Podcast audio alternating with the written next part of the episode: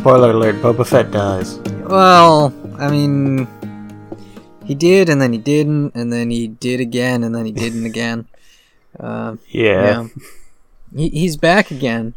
You know, it. it well, I Yeah. guess he was back again in Mandalorian season two. This is year old news at this point, but he got his own show because he was supposed to get a movie, and then he didn't, and then they put him in Mandalorian, and then honestly, my my pet theory is that they didn't know what they want to do for Mandalorian season three yet, so they made this Boba Fett show as filler to just give them an extra year to plan out Mando season three. And that's why we got two episodes of Mandalorian in the middle of the show. And just kind of a whatever show otherwise. That, I mean, based on the I- ending, might not even really change the status quo. Like, seems like Boba might be ready to give up this whole being the daimyo of, uh, of Mos Eisley or as I I can never remember. Mos okay, Espa. Espa. Yeah, like Mos Espa Yeah. and Mos Eisley sound the same and look the same, and it's it's hard to remember which one's which. They're exactly the same, except apparently Mos Eisley is Yeah, worse. well, yeah. Mos, Mos Eisley is a wretched hive of scum and villainy, and Mos Espa has a pod racing track, and that's the difference between them.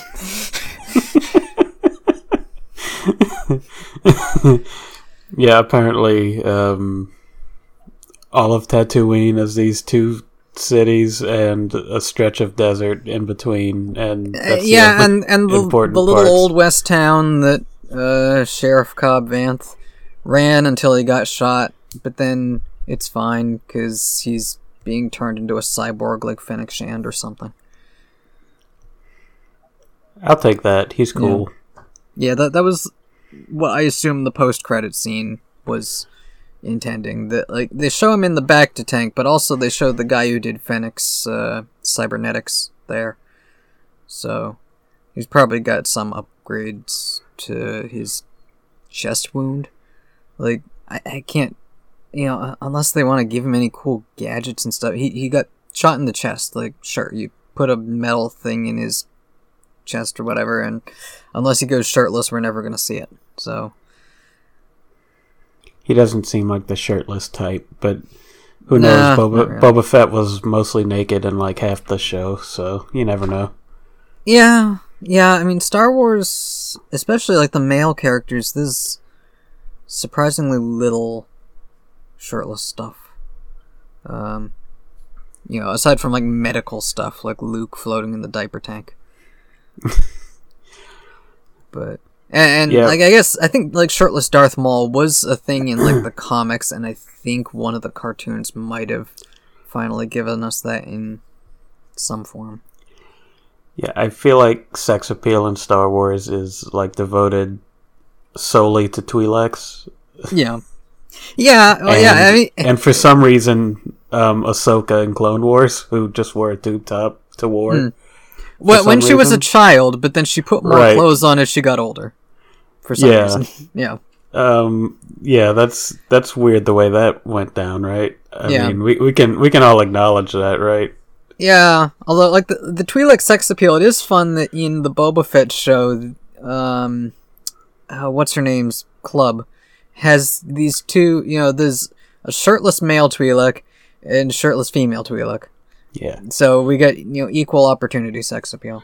yeah. There there's green Dorito man Twi'lek and um, yellow, uh, basically like bikini leather. Um, Yeah, Twi'lek. it's like a silver version of Leia's bikini. yeah, yeah. So that was cool. Yeah. And then they all got blown up, including possibly Max Rebo, but I think people have gone back and seen that he might have been off work that day because they don't show him in the shots before the explosion.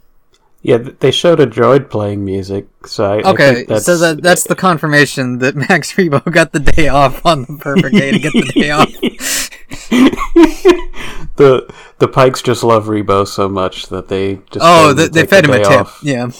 Yeah, Yeah. But The- also, they didn't have him there in the office when Fennec murdered everyone. yeah. Uh, I I almost forgot that that happened. yeah, it, was just you know the, they realized oh we had this big loose end. We left all the bad guys off in a separate city. yeah. So she just you know goes in and assassinates all of them. Yeah, like they there basically wasn't a main antagonist um, until like the last two episodes, and then there Hmm. were like eight of them, and then Fennec kills them all in like five seconds. Yeah, well, yeah. I mean, because like the, they were there, like like the Pikes were there throughout, but you know it it took like I think at least three or four episodes before they got like they they actually arrived and showed up. Like they were there on the backstory, but we had that whole fake out with the the two new Hutts, who I guess were too expensive to keep including, so they just wrote them out pretty quickly. Yeah, they had two whole scenes. Yeah, like they were cool, but yeah, that they, I guess you know, yeah, they showed them for a couple scenes, and then they said, "Nah, the Pikes are coming, and we don't care about Jabba's old place after all." Yeah, which is It's like if it was just Boba Fett, we could deal with that, but uh, nah, Th- these you know little twerps with their masks and their guns that that's that's too much. yeah, like the nothing nothing really makes sense about anything if you think about it too hard. Hmm. Uh, Yeah. like how how does Boba Fett expect to keep watch over an entire city with like eight people uh, Mm. under under him? Like, So, how did you feel about the most controversial aspect of the show, which I think would be, uh, aside from people joking about, you know, there being two episodes of Mandalorian jammed in, in the middle of this, um, the mods. the the they how did you feel about the mods? The these, you know, preppy, they're weird. '60s people who actually clean themselves, unlike most people in Star Wars, and They're are very weird. British and have their space Vespas. They're they're weird and they don't fit, but also I don't care because they were kind of neat. Yeah, I mean, I think I feel the same way. Like they're, yeah, they they stand out, and they don't feel like they fit. But also, it's a just a neat idea to put something different in Star Wars that still Yeah, fits with the idea. Like cybernetics have existed, but right. like the class structure in Star Wars, usually all we see is like dirt poor and military. And then like opulent planets where everyone is just like high class and going to like the theater and stuff, you know, like Naboo or Coruscant. Like Yeah. parts of Coruscant. But yeah, like Coruscant, it's either you're like super rich or you're dirt poor. And we don't really see like the mods feel kind of middle class in like how you know like clean and neat they are but that they live on the streets and all they have are their bikes.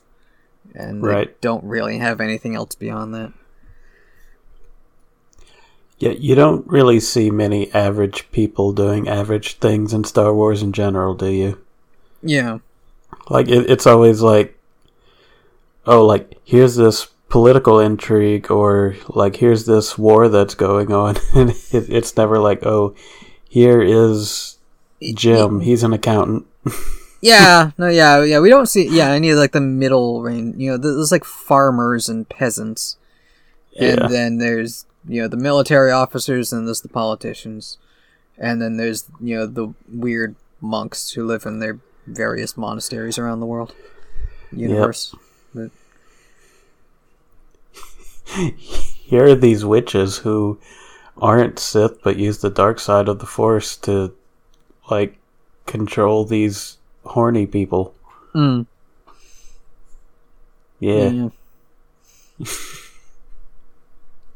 yeah although it was adorable the like the luke and grogu episode just Yeah. yeah, so much of it. Like them I- walking and him just force lifting him to carry him along. Yeah, that was nice. But also what was the entire point of Mandalorian season 2? I mean, yeah, like so like Grogu's arc was basically complete. but I think they realized because I think that's another reason why they had to, you know, do this to fill in the gap while they're trying to figure out what they want to do for season three. They probably realized you can't write out Grogu. He's half, at least half, if not more than half, of all the merchandise sales of this show are Grogu toys and Grogu clothing and Grogu, you know, everything. He's everywhere. Like you Yeah. can't write him out even for a season, even for a Boba Fett show. They still have to have more Grogu content. Right. Um, and Grogu got more characters characterization than Boba Fett. yeah, yeah, Yeah, Because I- Bo- Bo- Boba Fett just does things, and it it is not clear what his intentions are ever. yeah. I mean, I can see what they were trying to do, but it just doesn't resonate. And part of that is that like Boba Fett is in the movies he was such a vague character that people have interpreted him in different ways and and that's made just like a lot of different things people assume Boba Fett is if they assume anything about him. Um, and like this Boba Fett, his whole deal, I guess, is that after falling in the Sarlacc, he realized life really sucks as a bounty hunter, and so he wants to get out of that business. And then after being, you know, basically ens- enslaved by Tuscans, but earning their trust and becoming part of the tribe, he, you know, decided that he wants more of that familial style relationship, but you know, he doesn't really have that as a clone bounty hunter, you know, guy, I guess. Yeah. So he's trying to form like a new tribe out of people, and he's got this whole idea in his head that you know he's a protector now, even though he's pretty bad at it. Um, he's he's bad at almost everything. yeah, It seems like. yeah, yeah. I mean, he's like he he had some really cool moments in season two of Yeah. Mandalorian, and now he's back to like just getting beat up all the time. Yeah, like he he had he had as many cool moments in his own show as he had in like Like- the the two episodes of Mandalorian that Yeah, he was like- in. Yeah, like one and a half episodes. Like he came Yeah. back, had his big stick fight with all the stormtroopers, and then he was just like flying people places in the last episode. Yeah. Yeah, like his only two like really cool moments in the book of Boba Fett was when he killed the centaur thing, um, to earn the Tuscan's trust, Mm, and when Oh, when yeah, he rode that- the Rancor. yeah. Yeah, Like ev- everything else was basically just him getting beaten up. and like the Rancor thing, like that, they definitely telegraphed that from the time he got the Rancor. Yeah. But I've seen it pointed out that he had to go back to the palace to get that Rancor, and he could have just gotten his ship and done like he did with the Sarlacc and just strafe around shooting people. Yeah. But no, he wanted to he wanted to do the Rancor because that's the cool thing. Even though it resulted in message. The Rancor going full King Kong on that town. Yeah. Yeah, like it, like literally just like climbing the tower and everything. Yeah. Like, I, Uh, remember like, how I- Clone I- Wars season two had a monster called the Zillo Beast that was Godzilla? When are we gonna get No, Zillo Beast versus Rancor? Yeah. We need How our, about- our Godzilla versus Kong in Star Wars. How about a how about a Graug from um, Shadow of Mordor um, versus a um, a Rancor because they're exactly the, same, thing. yeah. Yeah. Yeah, yeah, they're just like ogres with long arms. Right. But yeah, like yeah, I I don't even know how to talk about Boba Fett because like we're, we've been jumping all over, but that's because the story does too. Yeah, Like- and I just want to talk about the fun scene with the N1 Starfighter as like this crappy used car that got shoved on him. oh that was yeah, fun. It's like I like Peli more as a character. Like she was fine in Mando season one and two, but they gave her like so much more stuff to do in this one. Yeah. Like she she has more than one character trait in this one, so that's nice. Yeah. Yeah, like yeah. she was she, she yeah Yeah, Like, she, I she's don't- just like fawning over Grogu and you know, uh, you know, making jokes with the droids. I mean, she does both of those things, but also we find out about her relationship history with Jawas. She's uh, having She's to sell this like crappy used car of a spaceship to Mando, and also they go through like the whole like upgrading and the like N ones already looked pretty cool as a spaceship. You know, like they're they're sleeker than most Star Wars things tend to be, but they they were But- pretty cool. But I like yeah, this one even like better because muscle it's car just version. yeah, this one is like yeah, it's chrome. It's got you know like either guns or engines or something sticking up out of the hood. Um, they got the little baby pod in the the droid compartment.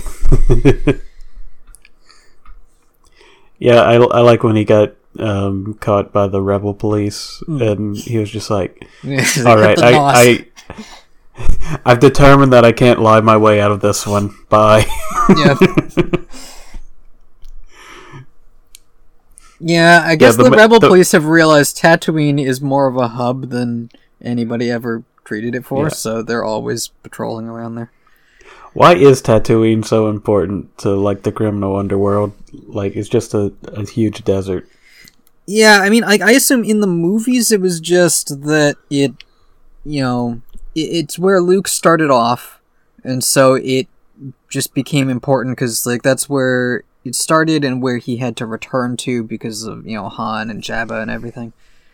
And I guess from that it just, you know, like Jabba's presence there made people assume it was important and probably also it's just like it's easier and more familiar to keep going back to that place than it would be to introduce general audiences to like Nar Shaddaa or you know some of the other criminal underbellies that we've seen in other Star Wars media.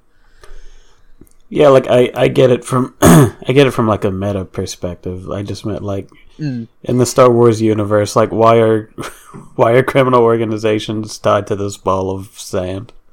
Yeah, I mean, yeah, like I guess in universe, the only thing I can think is, like there was, you know, like in Kotor, you kind of get that sense that like everybody keeps coming to Tatooine expecting that there's, you know, some secret treasure to find, and then just wasting all their money and realizing there's nothing left here. You know, the, Yeah. like it used to be like a lush, you know, watery paradise, and it's just dried up and dust, and there's nothing here. But that doesn't stop companies from trying to find something important to do with it. Yeah, I, I do like that bit of lore that they gave. That yes, it indeed was once an ocean planet. Hmm. Yeah, now the Tuscans in Mando season two and in this show feel a lot like the way Tuscans were portrayed in KOTOR. That you know they're like natives with their own culture and they're very protective of their you know borders and territory and stuff, but they have a long history. And you know they have like their whole uh, ritual of hunting krayt dragons and getting the pearl and stuff. Yeah, I don't know what was up with that uh, centaur thing, though. Like, why would something like that even exist in the desert? yeah. Like what what would they regularly eat? Like just in the middle, of, or maybe that's why it was around like where the um the water fruit was buried. I don't know. I guess. I mean, because we did see that like trees grow in parts of Tatooine, which is weird. I, I've never seen Yeah. any vegetation, you know, in any other part of Tatooine, but there is some Yeah. kind of tree that grows that they get their gaffi sticks carved from. Yeah, and uh, apparently the only way to remember where it is is to take drugs and go a take a lizard drug and go. Yeah, you, stick a quest. lizard drug up your nose and then stumble out into the desert and find the tree and pick your favorite branch and and that's your stick now Yep. until it gets destroyed and you get a better stick.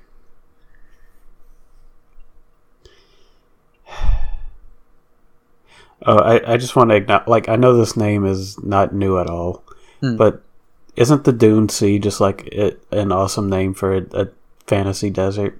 Hmm.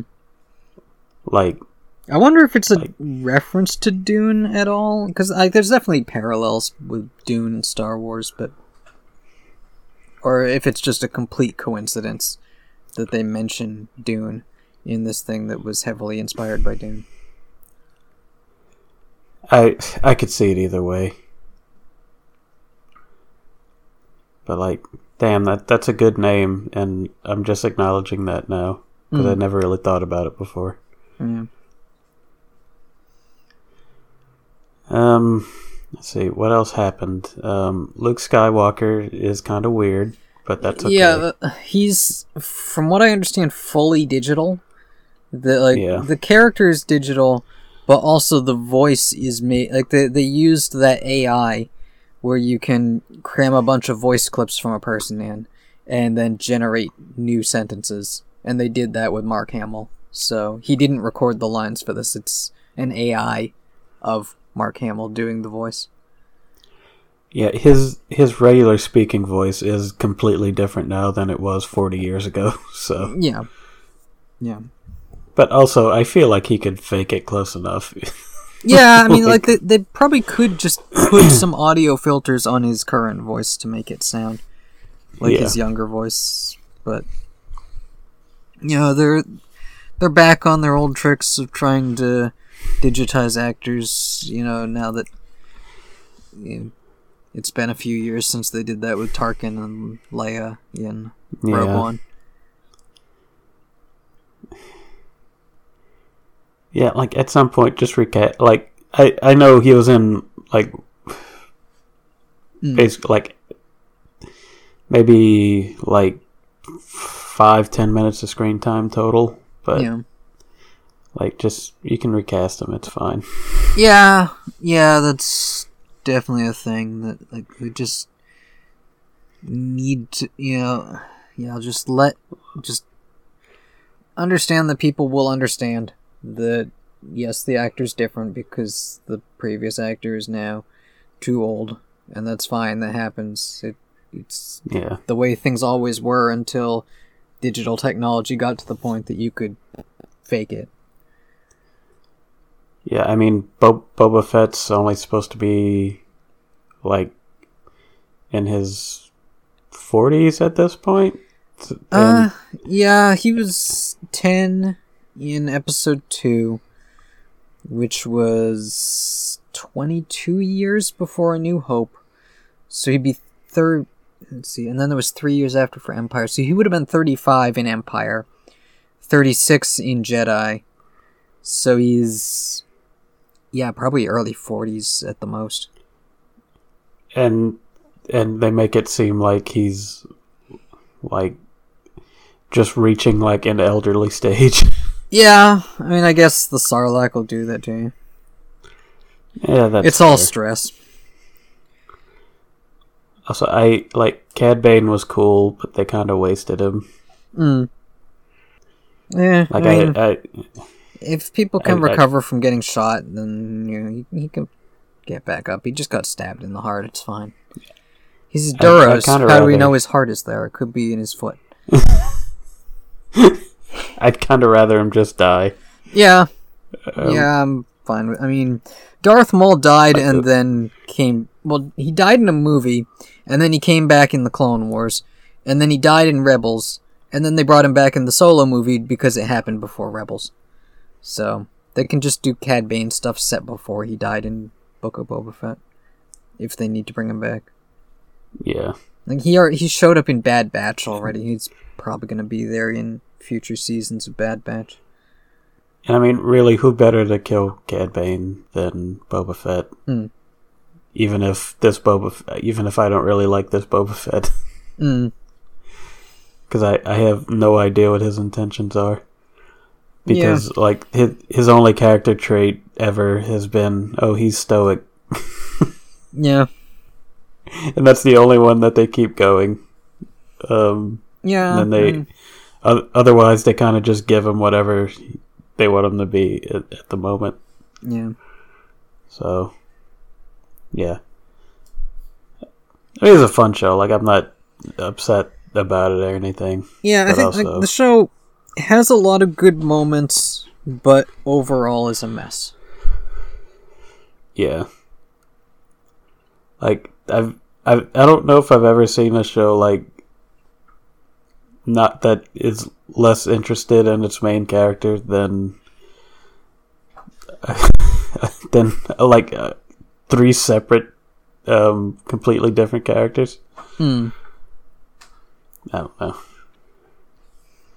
Yeah. I feel like I'm being more harsh on it than I need to be, but also You're not being I- I as just- harsh as some other takes I've seen on it, so. just like it like I want Boba Fett to be cool because Mm. that that's the one thing that he's supposed to do. And other than like two or three moments in the whole show, he's not really cool. Yeah, I think like part of that is like, they're trying to make the character more heroic than he's supposed to be Yeah. by having him have this whole like honor system and you know trying to get revenge for his you know these Tuscans who he I mean I don't know how long he was with them but you know it, it- yeah it, it's a fairly generic story that they gave him that I mean it could apply to a bunch of you know, just like so many other stoic hero characters um yeah Yeah. It, it's it's like they were they were scared of making him too bad and they were scared of making him too good, so he just ended up kind of boring. Yeah. Yeah, and they were you know more interested in doing a lot of like cool, fun visual things with either old characters or new characters. Yeah.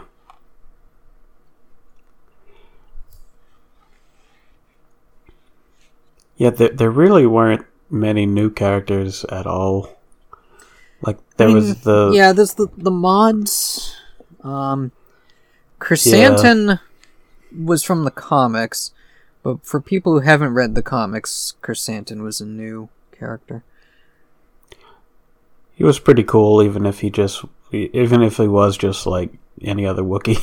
basically. Yeah, he's just like angry Wookie, with a scar and guns and stuff. Apparently, the reason he got a melon at the end is a joke reference to Chewie not getting a medal in the uh, New Hope medal ceremony because people still can't fucking let go of that. I never would have put that together. Yeah, I didn't either until somebody pointed it out that yeah, like they ha- they have like one of the monsters like, hey, why does only the Wookiee get the melon? and it's because of Chewie not getting a medal. Oh, oh my god. Yeah, Star Wars is dumb. Also, the um, the Twi'lek um, like secretary herald guy. In the last Oh, yeah. episode, he's carrying like a data pad thing, and it turns out that is an electronic bowling game from like the seventies. That they just you know ripped all the stickers off and painted it over and called it a data pad.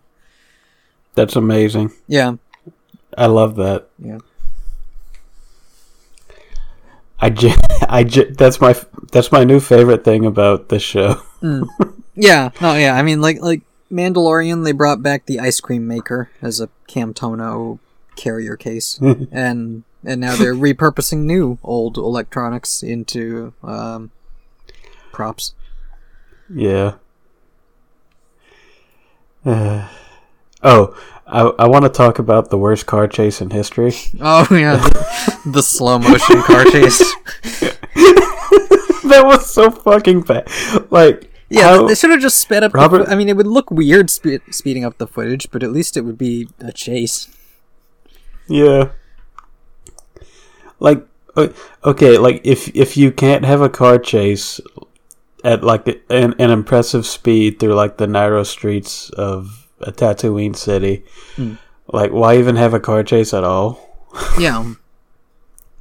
Yeah, I mean, it would have been more exciting to watch them on foot. Because at least then the actors would have to exert to, you know, show that they're running. and, then at the end, right when the guy crashes, Boba Fett just like comes in on his jetpack, and it's like you you could have done that at any time. Mm. You you could have just caught up with your jetpack at any time, and you just didn't. You didn't feel like it. Uh, jetpacks would actually solve many of the problems that they face. Um, Hmm. but the you know fighty problems anyway. Yeah. Oh, You have to remember one- that he has one- one.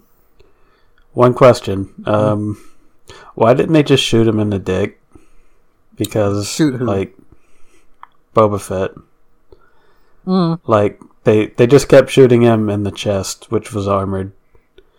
Um, they could have just shot him in the dick because it's completely unarmored. Yeah, I mean, I'm looking at my Boba Fett action figures now. It looks like the old armor had a cod piece. I don't know Yeah, if he still had that under all the like black robe wraps that he has, but yeah, because like um, Mando, Hmm. um, because I I always forget the name Denjarn or something. yeah, yeah, um like he is basically armored from head to toe so like him i get Hmm.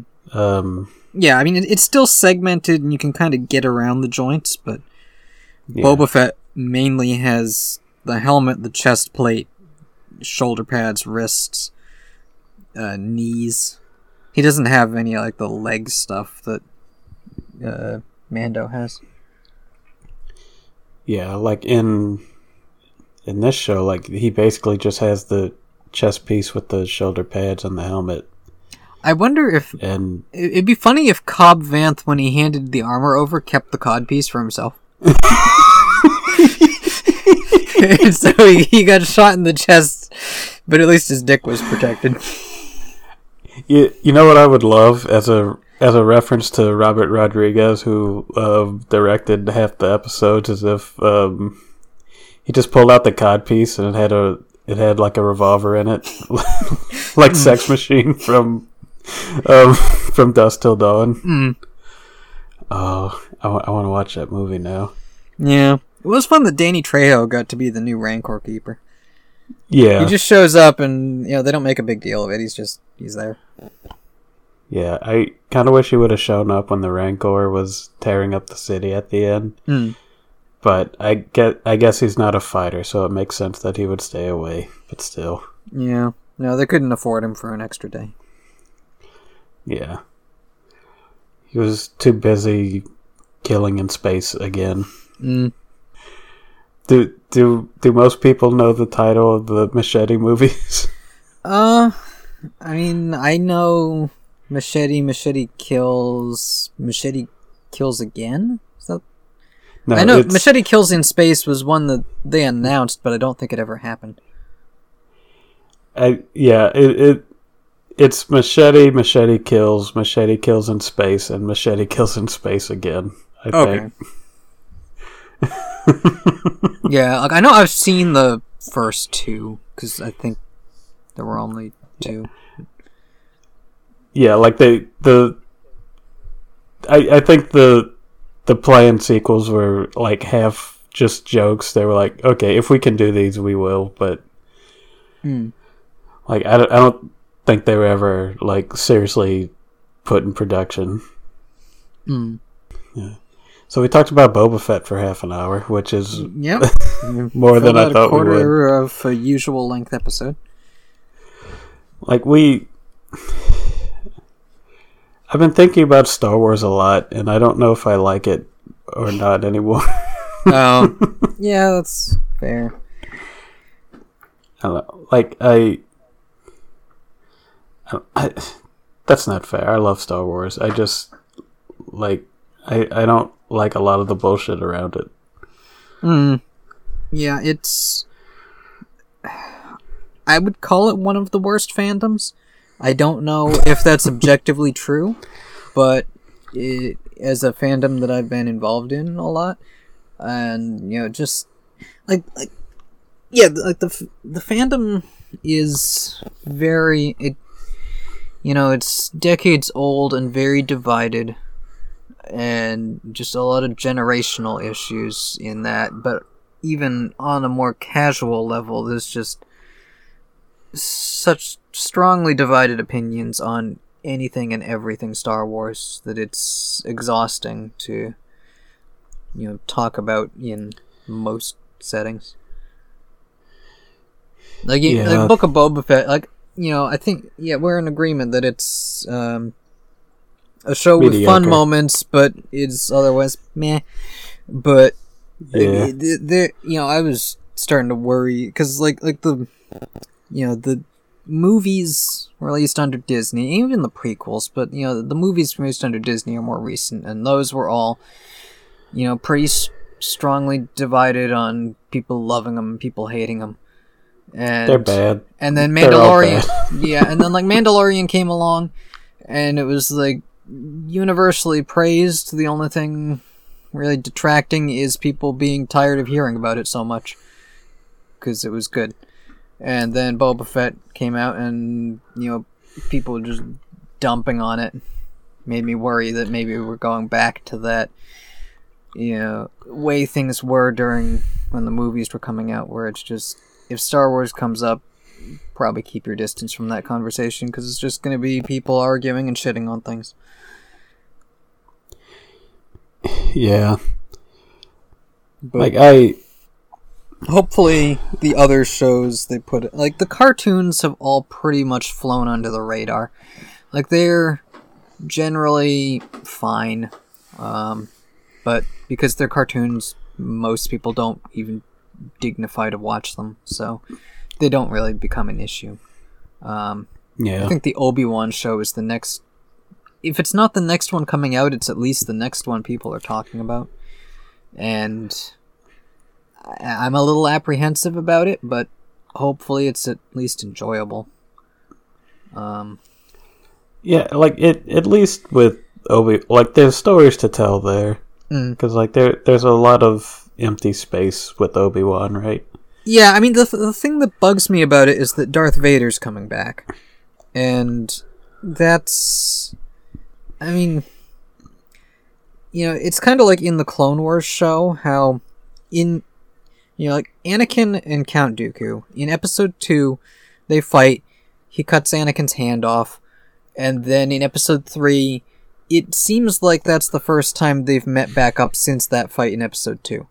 But then the Clone Wars cartoon comes along and they fought so many times in between and had so many things happen that it just changes yeah. that and and that's I guess what bugs me about having Obi-Wan and Vader meet up and fight again in the time between episode 3 and episode 4 cuz it seemed like like Vader just assumed Obi-Wan got killed by a clone trooper or something in the time between movies that he was like surprised to find him again in A New Hope, but I, I don't know.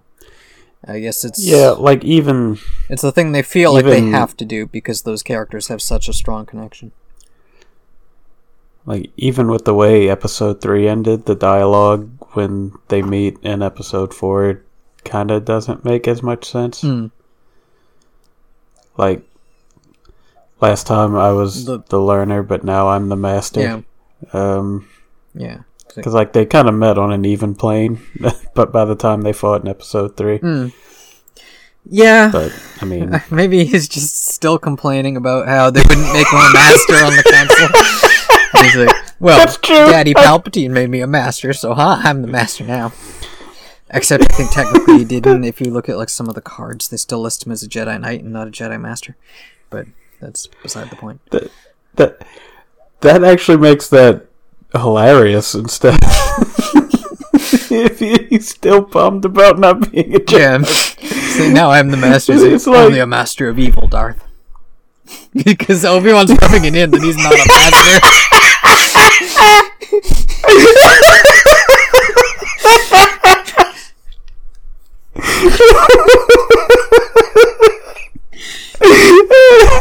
I imagine like sixty year old. It's nineteen Anakin. years after episode three at that point. For 19 years, Yeah, he's been like- mad about not being a master. and Obi Wan is still rubbing it.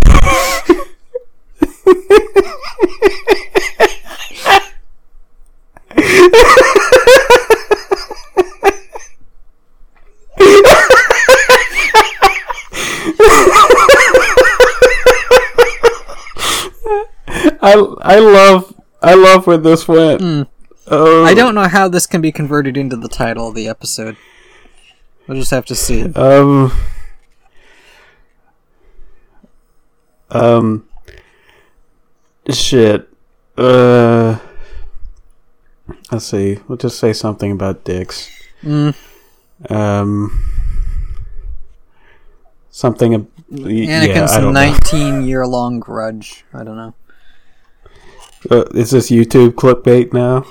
Uh, well, if it was YouTube put red clickbait, we need both of our faces looking surprised at a picture of something. Yeah, we'll, we'll we'll put like Darth Vader, um, like in the Obi Wan fight with like a red circle, uh, around him. Yeah, and then like, superimpose arrow both of our faces on either side with you know just open mouth like whoa kind of looks. no. Oh my god, I can't believe this. yeah, just no, just just put Matt, just put MatPat on there. just put a picture of MatPat. yeah, just put the Game Grumps faces. Yeah, who else do we want to throw up there? Mark Markiplier. Just put one of the Markiplier thumbnail faces up there. Okay, so yeah, and no, the title would have to be something like, uh, "They denied him masterhood, and you won't believe what happened next."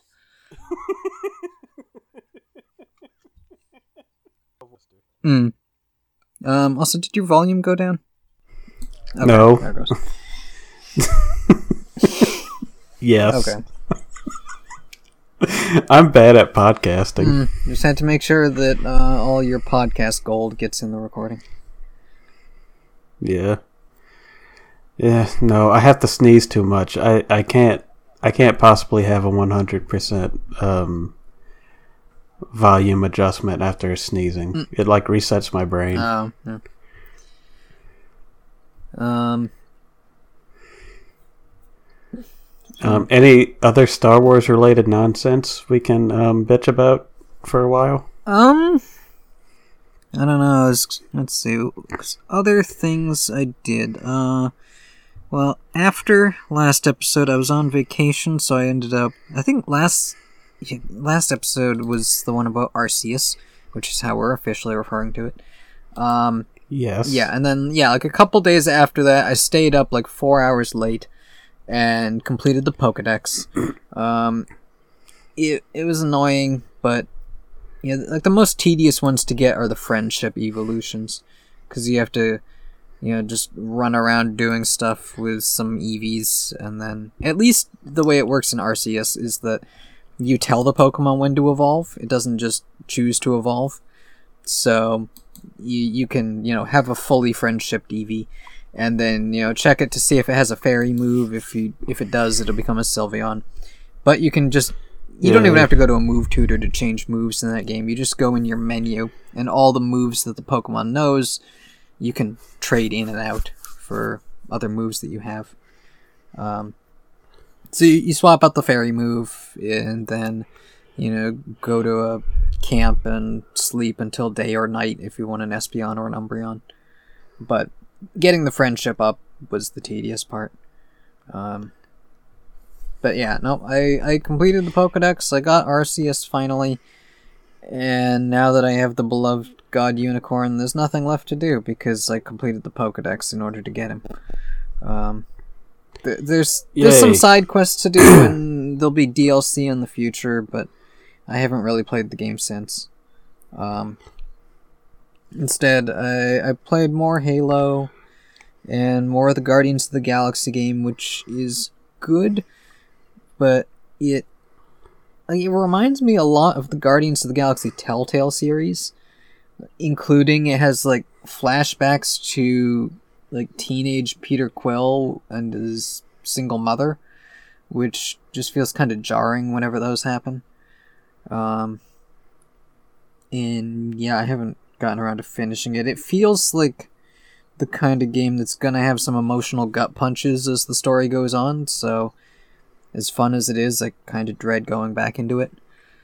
Um, so after I kind of fell off that, um, I ended up just watching a lot of Simpsons on Disney Plus. Um, Oh boy.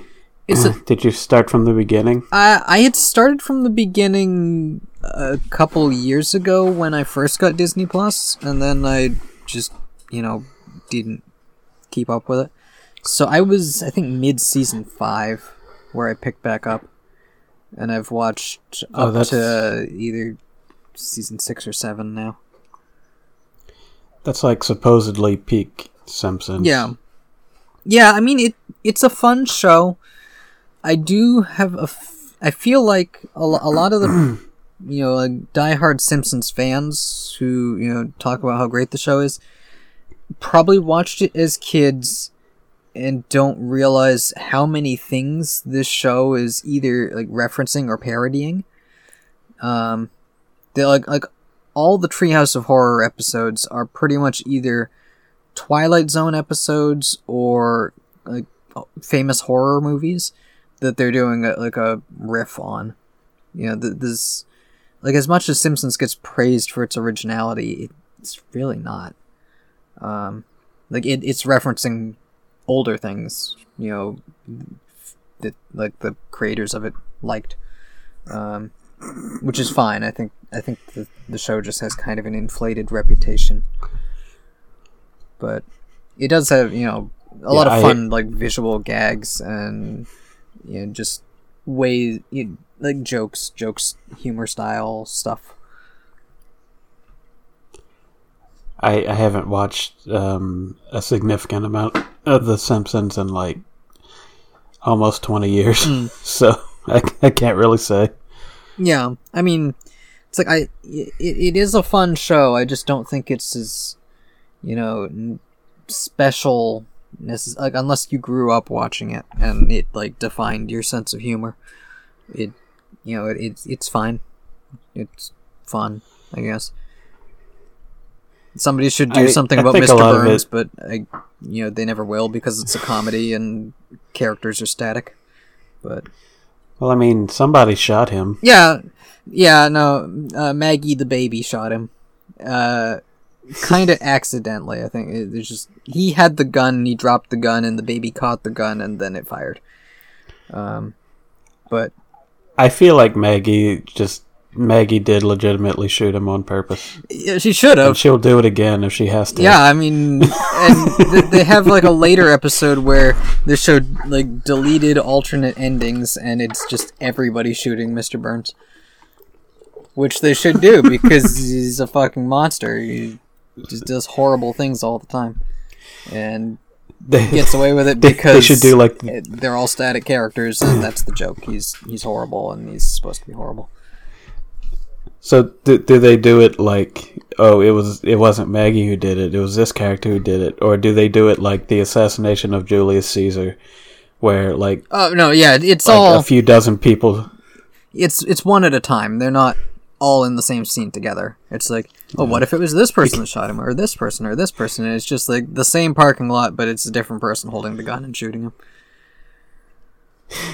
Because I think it would be very funny if it was like a Julius Caesar assassination thing where just everybody one at a time just goes up to him and shoots him hmm. like every every, every, every citizen Yeah, of Springfield just he just he gets even shot and he like stumbles and turns around and it's someone else, and then they shoot him, and then he stumbles and turns around and there's another person. yeah. And then Nelson's the last one. He just goes up and laughs at him and Yeah. shoots him in the head.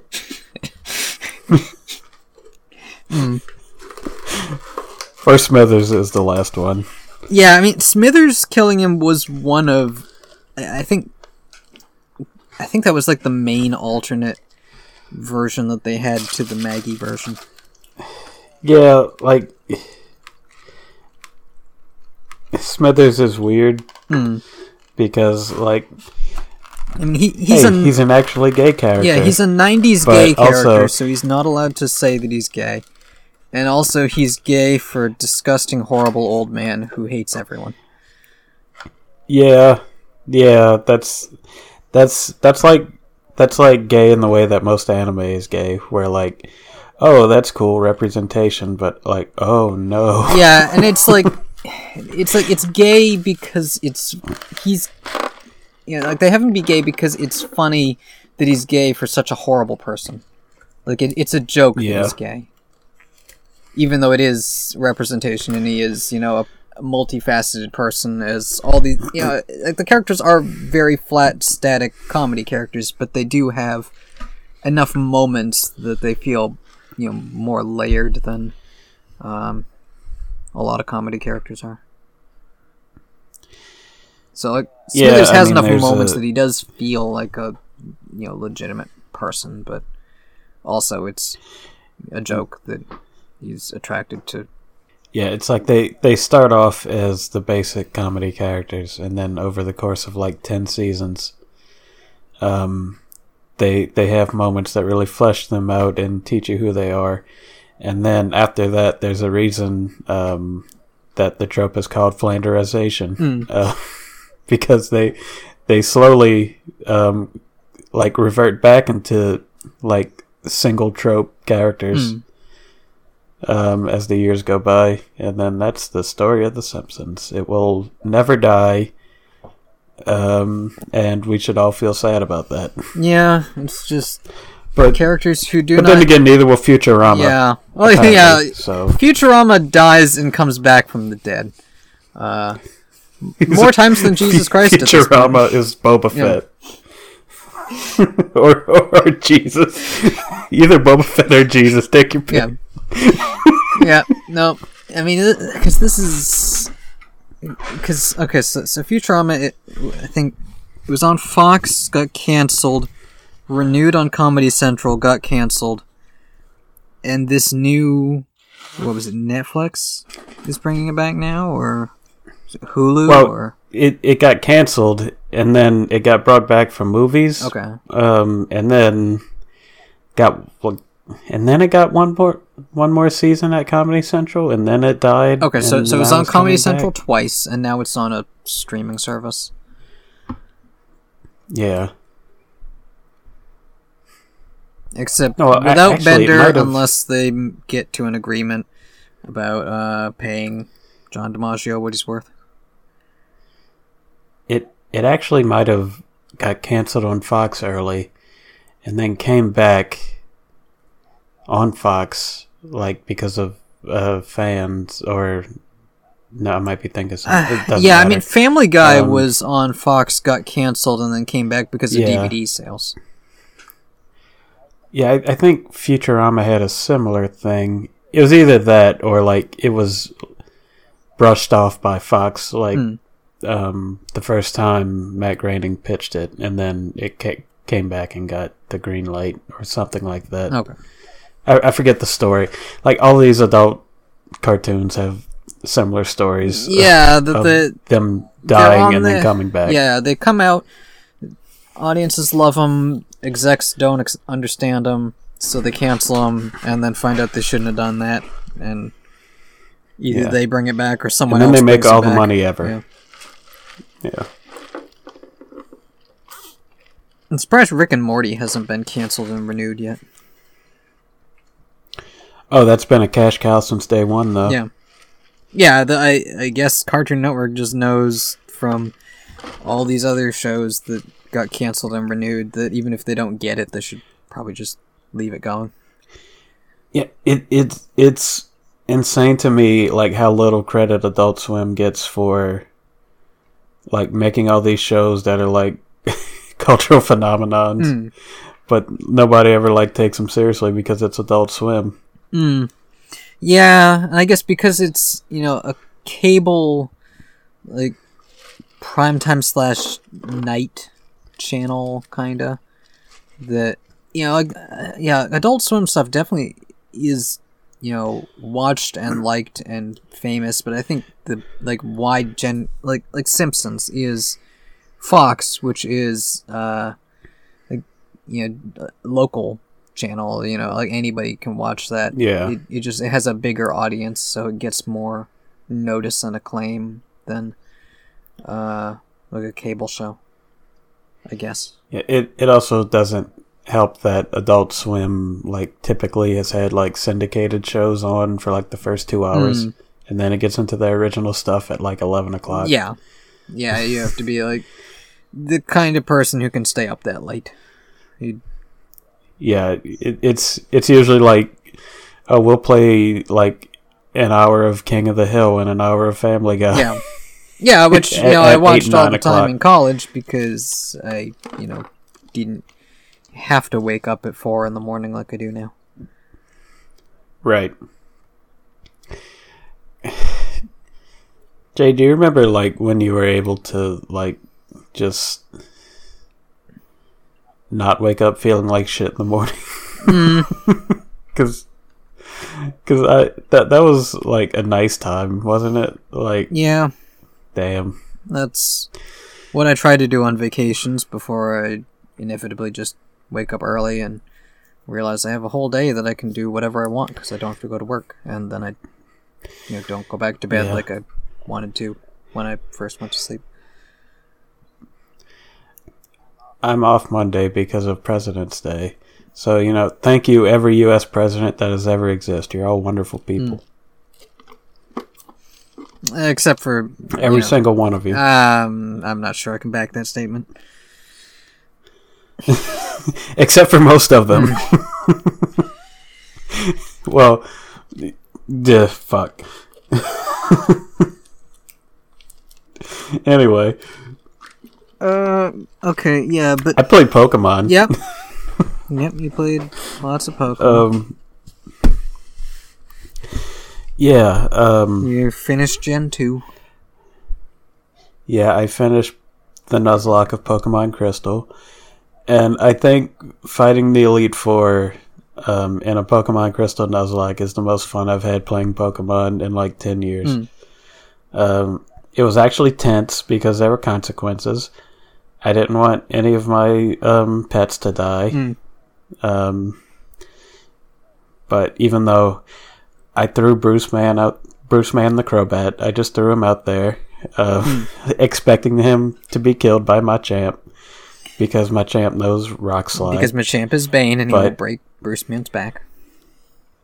Yes. But he tanked it like a fucking boss and then killed killed Machamp in one hit. And I was so proud that I didn't I never threw him out to die again, but he ended up dying in the final fight against Red and that kind of made me sad. Well, I mean, Red was gonna kill everyone. Yeah, he had to be stopped. He was a monster. Yeah. no, I mean, I, I'm just I'm surprised you didn't die to Red. Just like everybody die and you're just laying there in the snow, and that's the end of the story. Well, that that's the thing um, about Pokemon is that, like, it, it- especially in the early gens, like the levels are kind of um, the levels are kind of deceptive because the player has so many like boosted stats Hmm. that even when the opponent it's- is like ten levels higher than you. Yeah, yeah, like because you get you get boosted stats stats from having certain badges. Um, like it, it's it's something significant, like 10 percent, twelve percent, something like that. Um, plus, uh, the the computer Pokemon don't have um, EVs or whatever the Gen two equivalent of EVs is. Oh, Um, so they that's another stat boost that you have that the AI doesn't. Um, so so yeah, like I I was level sixty. They were like level seventy five to eighty, something like that. yeah, I think Pikachu was eighty one. Um, yeah, Yeah, Pikachu was the highest level. It was 81. You're right. Um, and it I killed it in one hit from a level 60 Tauros Mm. with Earthquake. Um, because first of all, Tauros is insane. I had no idea how insane. it, it has such high attack. I, I just fucking killed everything in like two hits, even without a type advantage. It's ridiculous. Hmm. It was fun. His name was bullshit. He also died. Yeah, Red knew he had to stop it. yeah. Also, we lost Maggie, the Magneton. But that was before the red fight, That- wasn't it? Yeah, that that was against Blue. Hmm. Stupid, fucking critical hit Hydro Pump. Hmm. he should have used Hyper Beam. I'm upset about this. It's been like a week and a half. yeah, yeah, it's an electric steel type. The, the water isn't really what you use for that. Yeah. Well, like it. I don't know if it just didn't have normal moves, or, like if it had just water moves. Um, but like I, the the AI is like supposed to always go for super effective moves in Gen two, um, or it'll go for attacks that aren't, um, like it'll it'll prioritize super effective moves, um, and it will not prioritize not very effective moves. Hmm. So, like, I switched in from a water Pokemon, like expecting it to use a, a normal move or something that wasn't a water move, but it ended up killing it. Oh well, it happens. I still won. Blue fucking sucks. Red, red fucking sucks. I'm the only good Pokemon trainer. Trouble before me. Yep. you were a butts. Um, yeah, I am a butts. But yeah, that w- that was really fun. I had no idea how the fight with red with red would go, but I pulled it out pretty relatively easily. I lost two Pokemon, Hmm. but it was the last fight, so that's fine. Mm. And then you Um, started Ruby, and they shipped you in a truck. Yeah, well, it's um um Emerald. Oh, right. Yeah. Yeah, I keep thinking Ruby because that's the one I started with. Yeah, like I've I've never played silver. I've always played gold. Hmm. And like that was the first time I ever played crystal. Hmm. Um like that was the first time being the female character in Gen 2. Yeah, and like and Emerald is weird because you know Ruby Sapphire came out, and then Fire Red and Leaf Green, and then Emerald came out after. So it's the part three, but there were two games that came out in between it and the the ones it was uh, combining. Yeah, like yellow yellow was really weird too because it came out like 6 months before gold and silver did or something like that. Hmm. Um like it was kind of just a placeholder. Yeah, that that they made before uh, Generation Two came out, yeah, and that that's why it had like all the stuff from the anime in it. yeah, Because they were like, "Oh, I know how we can sell this thing again." yeah. And since I didn't play, I, I I've played part of Emerald on an emulator, but I didn't get far enough to know how it affects like, like I think I assume both Team Magma and Aqua are involved in the story, and like the points where you fight a team, it'll be one or the other. Um, I guess depending on which one makes more sense. Like probably Aqua's the one doing stuff in Slateport, and Magma's the one doing stuff at the volcano. But it yeah, I Doesn't- haven't I haven't fought Mm. I haven't fought them in Slateport, but I have seen the the Aqua Grunts. Um, Yeah, they're all like standing in front of the museum. yeah, Mm. Yeah, and then I don't know if it lets you catch both Groudon and Kyogre, or I know there's supposed to be. I think that's like a cutscene kind of a thing, showing those two fighting at some point. yeah. There you can, yeah. They both get summoned. There's a, like a cutscene where they're fighting, and then you you go and like ask Rayquaza to break it up, Yeah. and uh, then that happens. Then you can go and catch Rayquaza. Okay. I So you catch Rayquaza before the Pokemon League in this version. Oh yeah, you, you can you can like sweep the entire league with the Rayquaza. Apparently, Yeah. like it's kind of ridiculous. They give Ruby you have the you Master to, Ball like, go too. through the Sky Tower after the league to get him.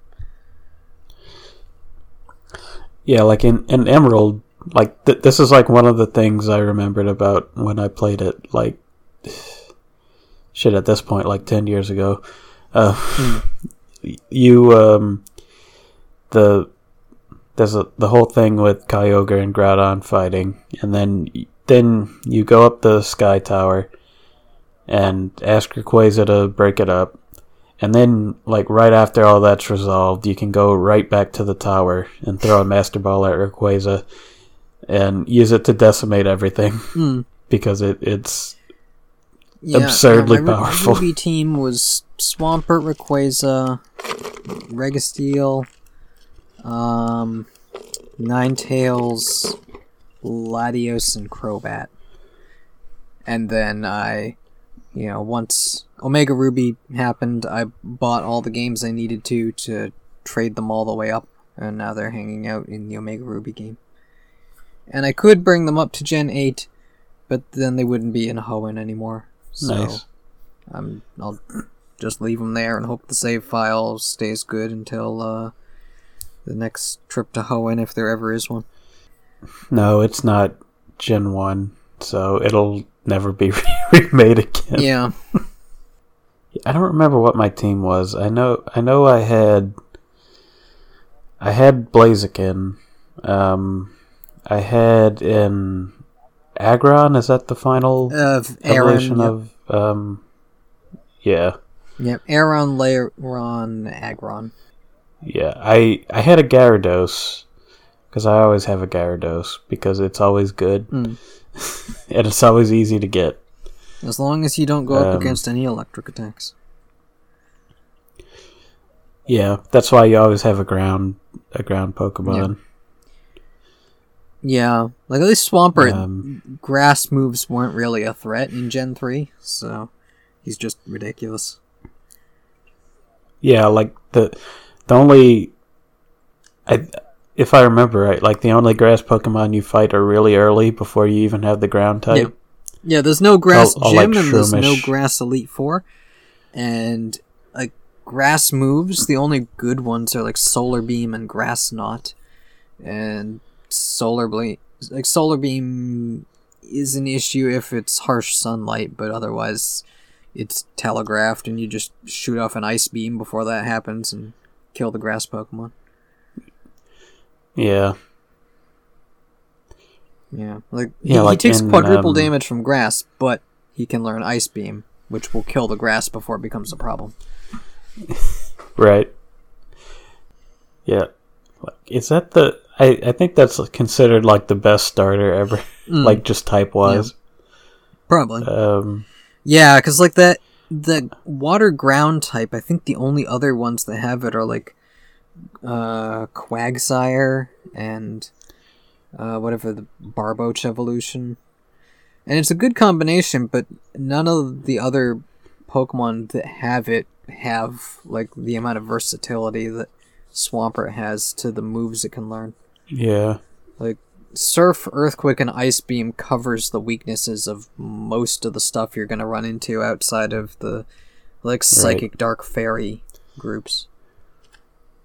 Yeah. Like I I I, think like water, ice and ground covers um weaknesses of like 90% of Pokemon.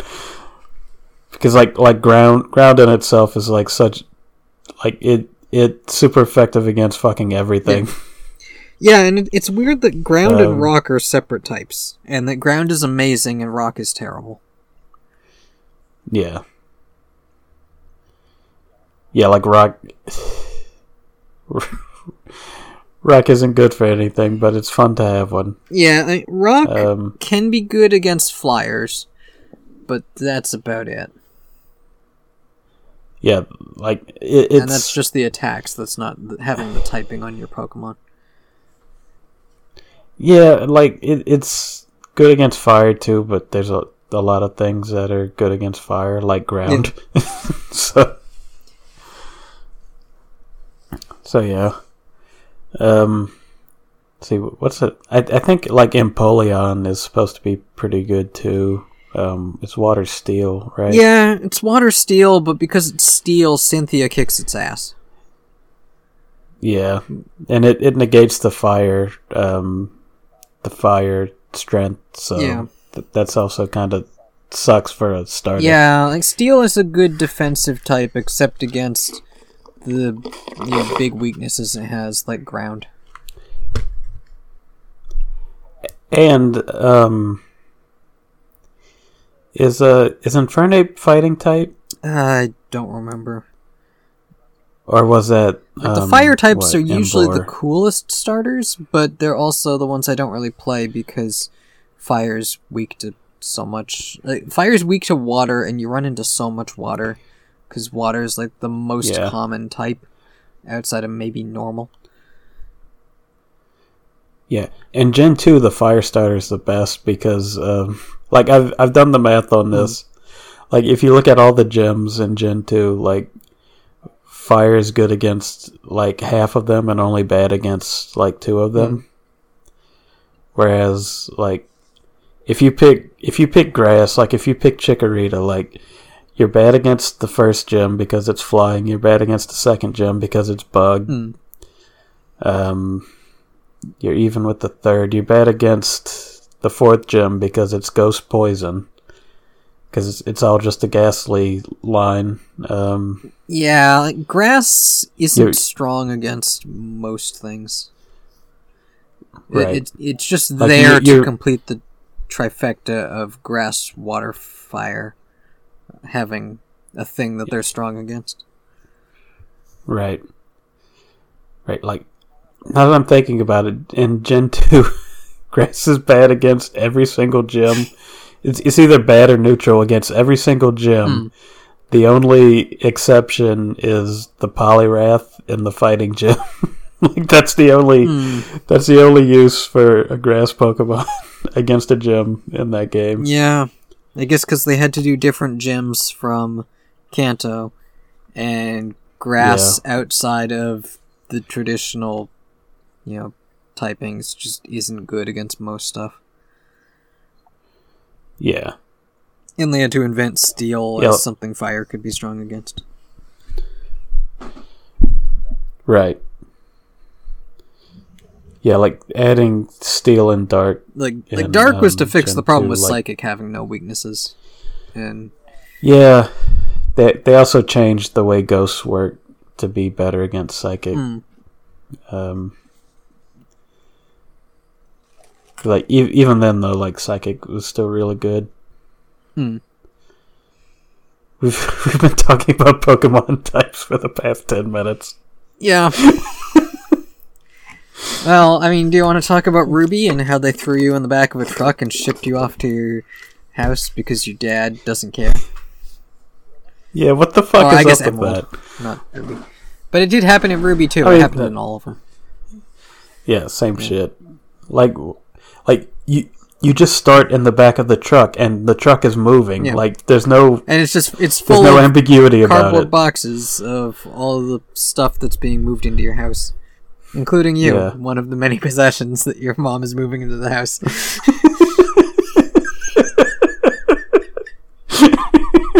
and then she decides she doesn't need you I- around, so you can go off on a Pokemon adventure. It's fine. Yeah.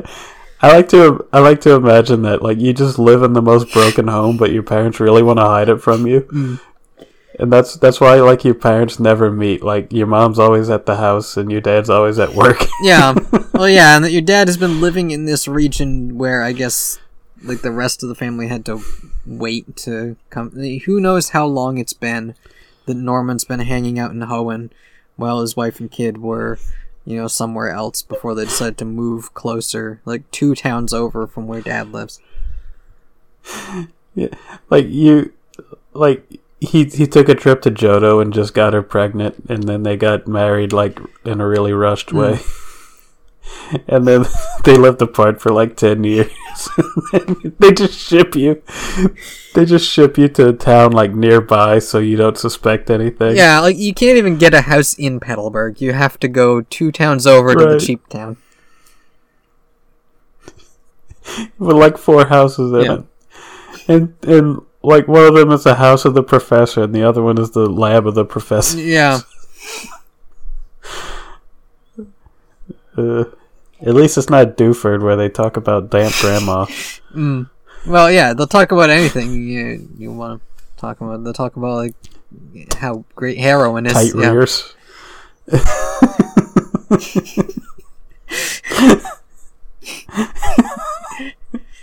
Hairy balls. Yeah, hairy balls, heroin habit. Um, All right, time to time to look that up.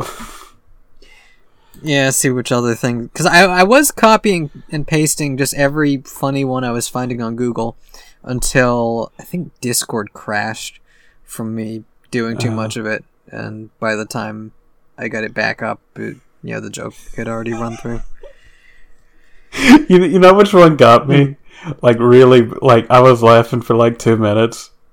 Was when you, you posted the one of the where, where okay. So for people who don't know, who haven't been paying attention, there's um Yeah, th- there's a There's a- club in Dewford, and in Ruby Sapphire Emerald, there's a series of words which are a mix of like generic words and adjectives and battle moves and stuff, and they ask you for two words to create the franchise that they're all going to be obsessed over in this fan club.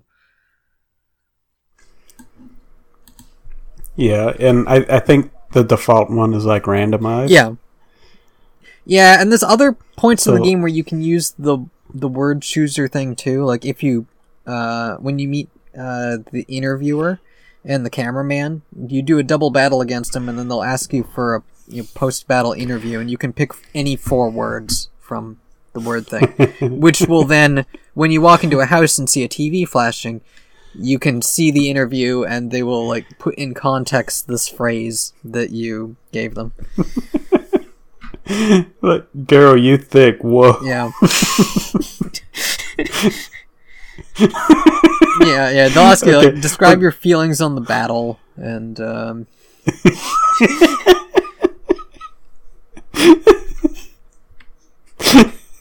Try tongue butthole. yeah, because there's that and then like if I, I don't think I don't know how it'll work with the emulator, but there's in um the uh what's what's the Mauville the electric town.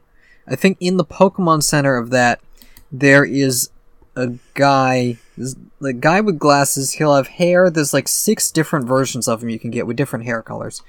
And each one has a gimmick and i think one of them is like you can tell him a phrase and then when you connect link cables with someone else those people will switch.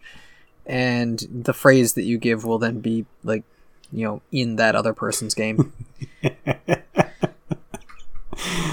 Uh, also you so share all your secret damp- layer data and that includes whatever your catchphrase is that you gave your secret layer version of yourself. Or so I, I can I can spread I could spread damp grandma to the world.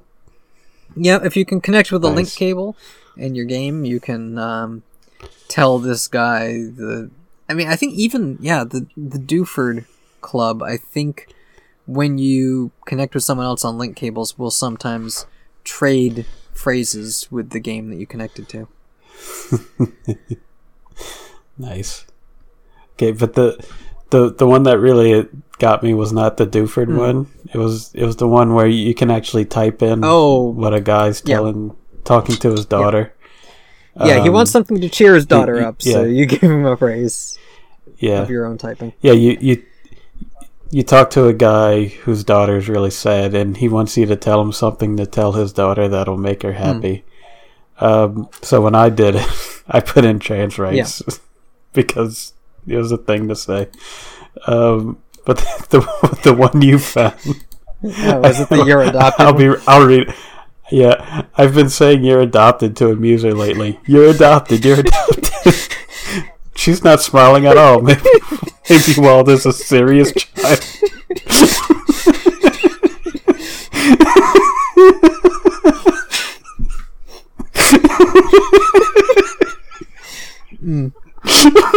yeah, no, I saw other ones too, which I mean, this.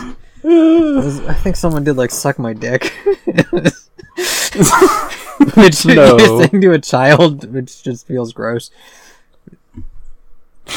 Yeah, I mean, I, I'll make a I'll make a child buy damp grandma picture books eh, like every day, but come on, that's that's just going too Yeah. far.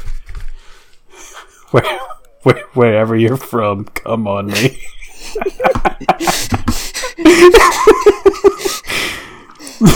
yeah. yeah, because "come on" is one phrase and "me" is another. Uh, so you could put, come on, grandma. Yeah. Is it true that across the uh, across the sea, "come on, grandma" is the most popular thing?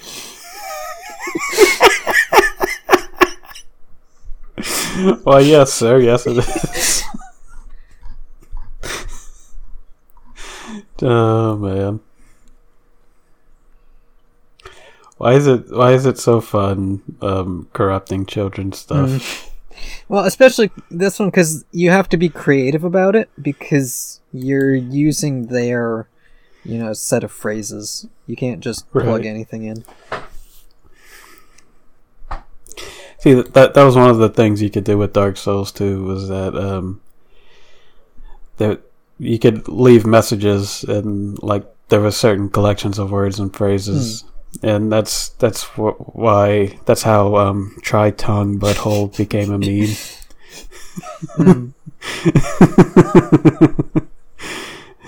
Yeah, or or like like in in Bloodborne, um, whenever there was a female NPC, there would there would be a tip that's like try thrusting.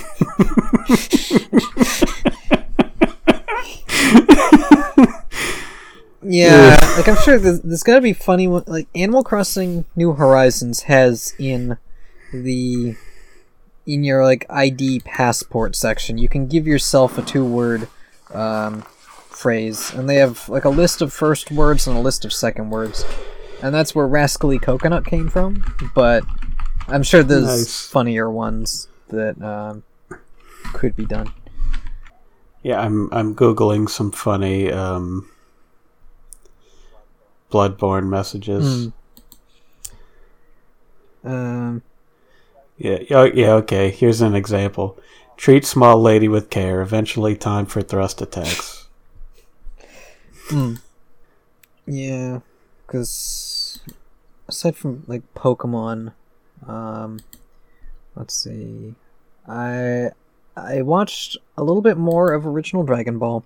I've seen up to the part where Yeah. the uh, let's see, so he met Krillin, and they trained under Master Roshi, and did a bunch of Mr. Miyagi tag like tasks, like carrying milk around which they would then continue to reminisce about through the entirety of Dragon Ball Z and Super. Yeah. Um, that all those you know good old days when they had to carry milk around the island. Um, and then there was the tournament where Master Roshi posed as what was it? It was like a. It wasn't Jackie Chan, but it was supposed to sound like Jackie It was Chan. it was like Jackie Chun or it was like- yeah, it was, it was Jackie Chun, Yeah. I think. Yeah, the Master Roshi went undercover, and then Goku ended up going ape form at the end of the thing, and so Master Roshi blew up the moon. The first Yep, time. The first time the moon blew up. Um, I'm sure eventually I'll see how the moon came back so Piccolo could blow it up again later. Yeah, I, I think they wish they wish it back at some Okay. point. Um, yeah, so I got up to the end of that tournament, and that's where I'm at with that.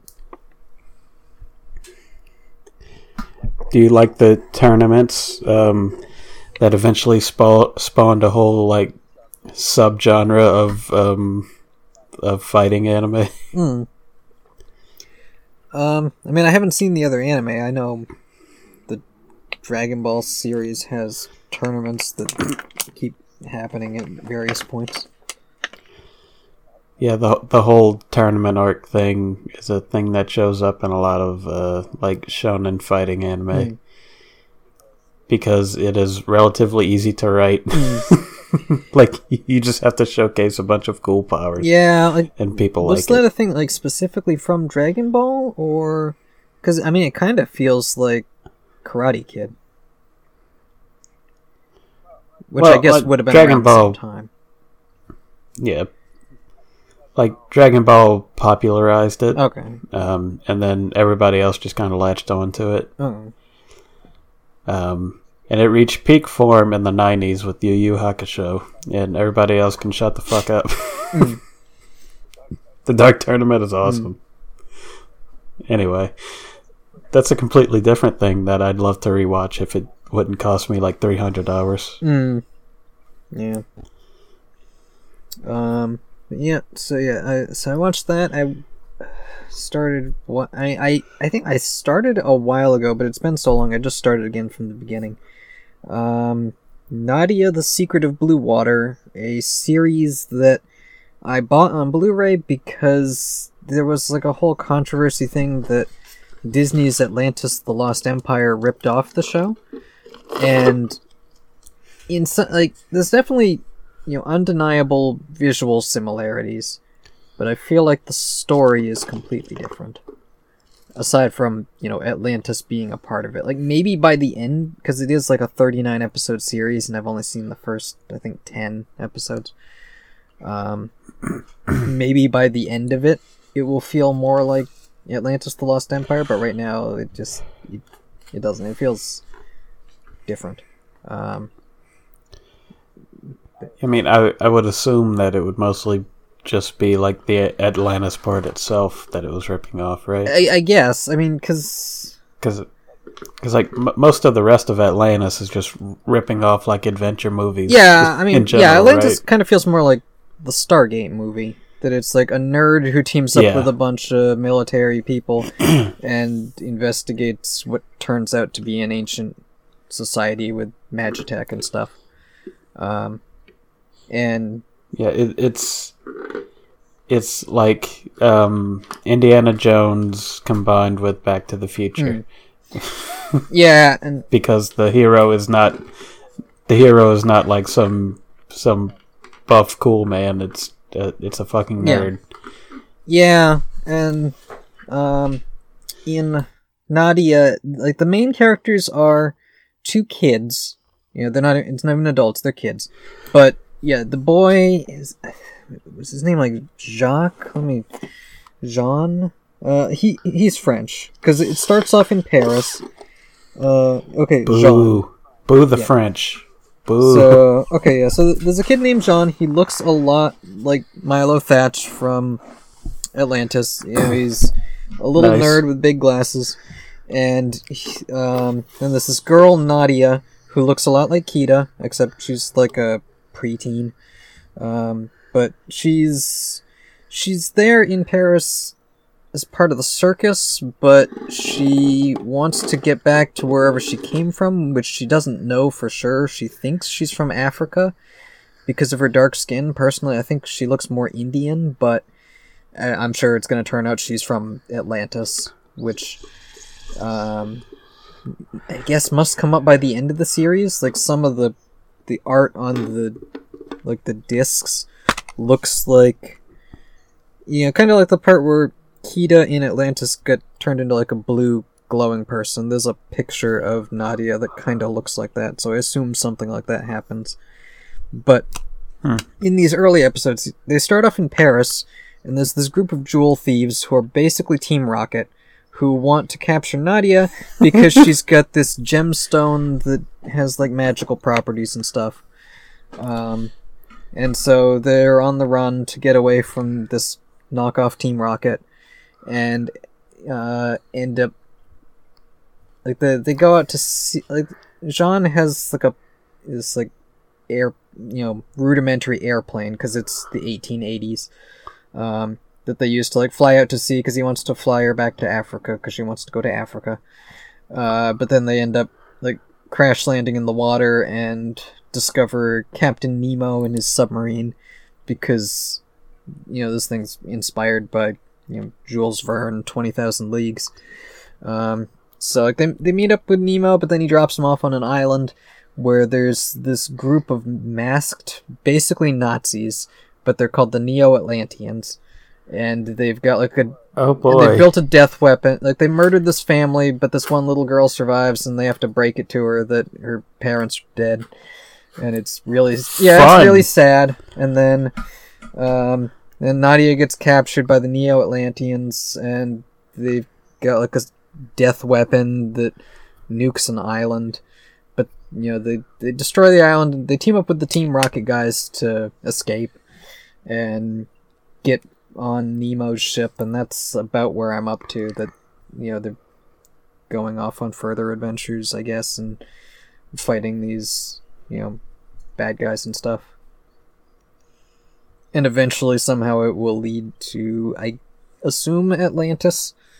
Um, but yeah, it definitely it feels like a different sort of story from Atlantis, you know, and I assume I, I haven't looked into like the Kimba the White Lion controversy with that and Lion King, but I assume that's probably similar in that like there's definitely visual things that the two have in common that were probably stolen, but that the stories of the movies are you know, completely different.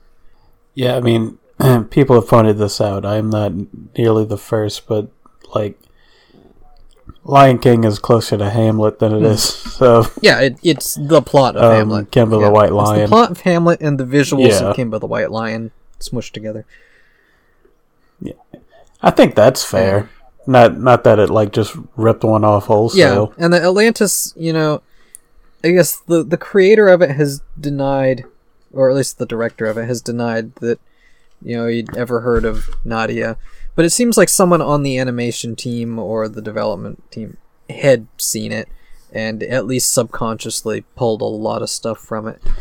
But otherwise, they were drawing Yeah. from the same source material of Jules Verne books and like the idea of a submarine adventure. Um, and yeah, and even probably you know like Stargate and other like Roland Emmerich, you know, nerd hero, action adventure type stories. Yeah. Um. What time? What? What year did Nadia come Uh, out? 1990. Okay, so that would have that would have predated like all of Roland Emmerich's famous stuff. Um, Yeah, at least to to memory. yeah, yeah. I think Stargate was like 93, and Independence Day was 96. I think. that sounds right. Yeah. Yep. Also, Nadia proudly states that it is from the creators of Neon Genesis Evangelion, which I've heard about frequently but never seen. Apparently, Neon, uh, Evangelion was There's- supposed to be a sequel to Nadia, but the rights were all mixed up and they they couldn't um, make that happen. They had to, you know, change it to be original. So did Hideaki Anno work on Nadia? Uh, I guess. Uh, That that's yeah, the director Nadia, of, general uh, director Hideaki Anno. Okay, Character designs Yoshiyuki Sadamoto. Music Shiro Sug- Sugisu. Uh, yeah. Okay, so that that, produced that by- actually makes a lot well, of sense. I guess this Blu-ray was produced by Sentai Filmworks. I don't know if they were involved in the original. Looks like the original was NHK and Sogo Vision. Okay, yeah, that would be the Japanese publisher, I believe. the The studio, I'm guessing, was Gainax. Oh yeah, I think it was. yeah. Um, um, because yeah, he would have been a part of Gainax at that point, I believe. Yeah. Okay, yeah, I'm looking up. Um, I'm looking up uh, like posters, and yeah, there's a lot of similarities. Um, and yeah, I'm seeing the Team Rocket thing you were talking about, and yeah, it's it, it's like color inverted Yeah. Team Rocket. yeah, no, they've even got that just kind of foppish, you know, like fake classy yeah, way that they talk. yeah, they they look like Lupin characters. it's charming. And on this poster, um, I'm assuming that's Nadia. She's barely wearing anything, Hmm. so that's about right for Gainax.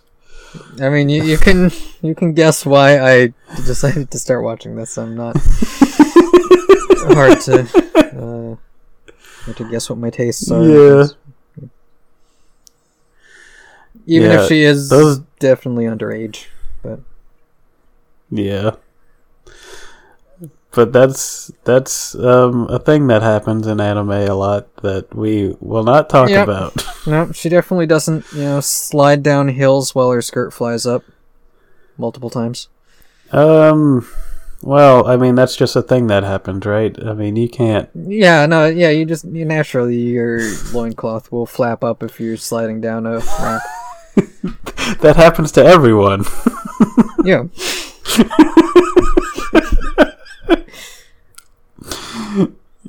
Yeah, I mean, see, th- that's the thing. Like, I, f- I feel like Studio Ghibli is the only one that can get away with that wi- without it being like sexualized at all. Mm. Um, but yeah, that's a Yeah, that they they have so much heartwarming schmaltz going on that it Yeah. doesn't seem sexy. there's apparently a Nadia Ninja Nendoroid, so Oh. um, That's cool. I didn't. Yeah, I mean, I get like the show. I guess was decently popular, but then they made like a video game or an arcade game or something based on it, and then it took off, and that kind of led to the copyright issue of they wanted to continue it, but they didn't have the same, you know, the rights holders wouldn't let them use it, so they had to make Evangelion its own thing. That is weird. But yeah, um Yeah, like I've heard of Nadia. I've never I've never attempted to watch it before though. So I, I never Hmm. really knew anything about it. Yeah, I mean, the first time I attempted it, I was kind of put off by how silly the Team Rocket thing was, because I was expecting an Atlantis style action adventure. Um, but this time, going in knowing that that's what the tone is, it's more fun, except for the parts where it gets really sad. Yeah. Which is why I ended up. Because I was watching that, and I was watching Simpsons, and then I was watching Nadia, and then it got sad, and I switched to Dragon Ball. Because I know Dragon Ball, even when it gets dark, it's not that dark. It, it's Right. always campy. It's it's dark, but everyone always gets better unless they're evil. Yeah. Ugh. Um, but yeah, because aside from that, I also watched a movie, um, Scary Stories to Tell in the Dark. Oh, which is based on the books. I've never read the books. I did a while back watch a documentary about like the art of the books and how controversial it was that these are some really creepy fucking pictures that they put in a kid's book. Okay. I Um, I want to tell a little story first. Okay. Um, I loved those books as a kid. Um, I Hmm. I I read them like twice, but Yeah. I would like every time went to the library. Like, I went to a Catholic school, um, Hmm. and they had those books there, which I was kind of surprised about. um, Yeah, in, that- in retrospect, yeah, but um, fairly gruesome pictures in them. yeah, like the, there's there's one that just has stuck in my head since I was like nine years old, and that was Hmm. it's like a giant floating skull made out of like it it, it looks like veins basically.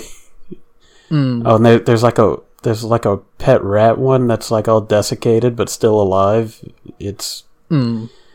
ooh, yeah, Yeah, like the movie adapts some of those stories in they, they make like a framework for it, but they have like the one with the girl who gets bit by a spider and a like nest of spiders bursts out of her cheek. Yeah. Um, that one is in the movie. The giant kind of blob-looking woman with just like a very flat mouth and little dot eyes. They do that in live action, and it is unsettling. Uh, like, Nice. Guillermo del Toro was the producer on it. He was he wasn't the director, but I, I watched some of the behind the scenes. He was definitely like on set for things. Nice. So he oversaw the creature design to, you know, make it look good. Um, because yeah, like the context is that it's 1968. Um, Vietnam War is starting off. You know, there's a lot of you know tension, you know, social stuff. Um, and then, but the story is you know these like, I think they're like high school scene. They're definitely high schoolers, um, who end up finding this book in like a creepy old house and it's got these stories in it and then like the the book belongs to a woman who died like you know 1800s i think and um her ghost is like writing new stories into the book throughout the movie which each include one of the characters either you know the bully for at first it was the bullies and then it was like this group of kids and each one is like basically it's like final destination. It's like their death is being written out in the form of a story and then it happens. Um oh yeah and then like they did i guess there was one where um th- there was like a severed toe that was found out like in the garden or something which turns out it belongs to a corpse it gets put into a stew and then one of the kids like eats it and then spits it out and then the you know corpse gets up and like hobbles into the house to go find its toe and also murder the person who took it I I can't I can't believe how many sto- of these stories I remember. hmm. Yeah like it like vaguely. i assume remember. i'd never read the book but the pictures just feel so familiar that i aside from that documentary i must have seen them as a kid and just hadn't read the rest of it Yeah, I mean that it's the kind of stuff that just sticks with you. Um, yeah, like I, I found the movie in a five dollar bin and I wasn't expecting it to be as like effective as I mean it, it's it's kind of what you expect from a horror movie, you know, it's a bunch of characters and then they die in you know various interesting ways. Uh, except for like the main two who get to hang in there till the end. Um Oh yeah, and then like there's there's one I don't remember how the story started, but there's like a couple of the char- the, the the final two characters end up getting like arrested because all these people are dying or disappearing. Um, they they get arrested and they're like locked up in this like small town sheriff's office, and then this like he- severed head falls down through the chimney and lands on the floor, and then all the rest of the limbs all fall down like separately. And then they merge back together into this like shambling corpse and they kill the sheriff and they're chasing the kids around for like the rest of the movie How how like graphic is the the actual like violence though? Like because it, it's it's it's pg-13 but i can't believe it's pg-13 okay. Because like Yeah. it, it, it sounds like like the effects themselves are, are pretty um bad, but I was just wondering like um how bad does the like on screen actions get? Because it it could go either way. it sounds like, it's like they i guess the it's guillermo del toro so he knows how to like effectively cut away enough to keep it pg-13 but also still like probably one of the scariest pg-13s that you can get oh wow. Um, yeah Now I'm kind of interested, And- just out of curiosity. Yeah, no, definitely. Especially if you know the books and like the books. There's a lot of you know. There's like the the scarecrow that has like a big like well in on like the cover and in the movie he's got like his like torso is missing, but he's you know arms and legs and everything are there. just like this fat scarecrow that you know like most horror scarecrows, it gets down off the post and goes and murders someone. Um, but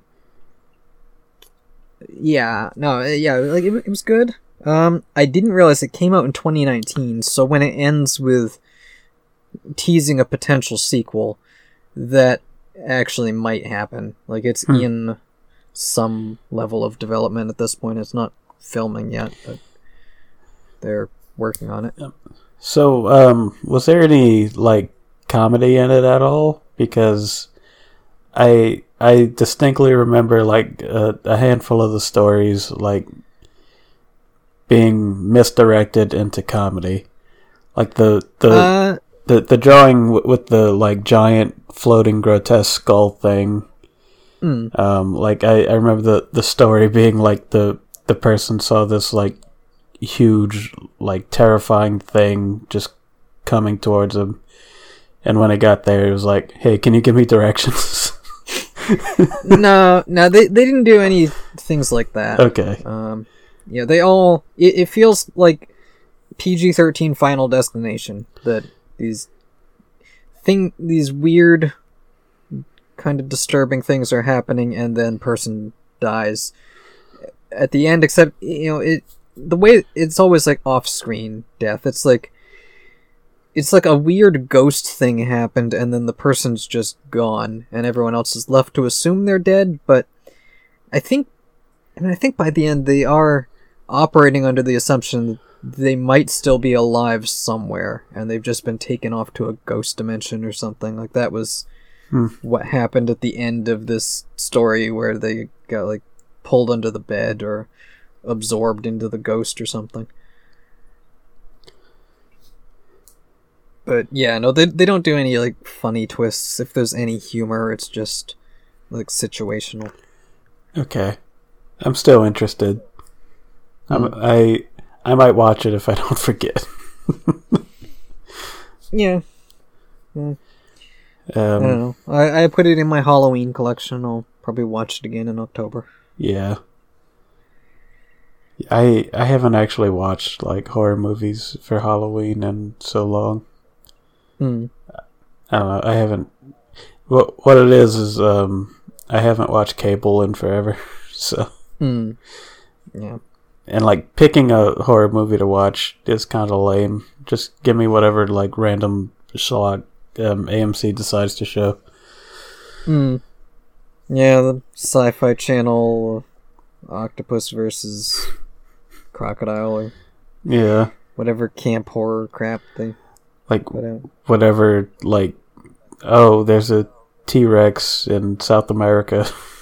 Hmm. bullshit they decide to make one weekend. Yeah, it's, like, it's M Night Shyamalan's The Village, except it's werewolves this time. Yeah. Uh, I might watch Clone Wars. I know that like uh, that that's the 2D or the 3D? um both of them. Oh, I don't know. I I've been thinking a lot about Star Wars and now I want to like watch Star Wars stuff. And we we watched the Hmm. movies like relatively recently.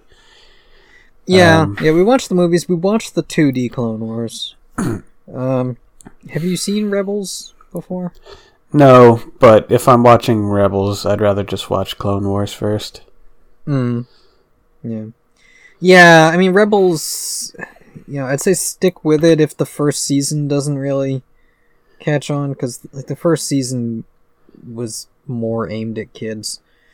And the later seasons are still more aimed at kids than other Star Wars stuff. You know, all the cartoons really are. Yeah. But it gets better. Like, season two, you get some uh, good stuff with Vader and Ah- Ahsoka. And then season three and four, you have Thrawn, who they did a generally good job with. And that'll get you set up for the Ahsoka live action show that's coming soon. Yes. Oh boy, um, we get to see an abuser play Ahsoka. Woo! Mm. Yeah, whatever. Um, I let's see. So so far, live action Ahsoka was in like the one episode of Mandalorian and and one episode of Book of Boba Fett. Right. For like three minutes. Yeah. Just to tell Mando to Yep. fuck off. Yeah, to tell him that he's not part of this ep- part of the episode. He's got to wait until the back half of the episode. Yeah, okay, so what was the entire point of Mandalorian season two? If, if was it just to give Grogu a power boost? like Ah, I mean, the Grogu thing was just like he had set out to return Grogu, and then he did, but then you know they realized that's you know they really want him back together. I guess. Um, yeah, the the whole you know the Grogu arc of season two has been rendered pointless by these you know two episodes where they decide to just undo that ending. Um, but although I mean the the rest of the season, like Din Djarin and his relationship to other Mandalorians gets explored a lot in season two, and I think that will probably be the focus of season three.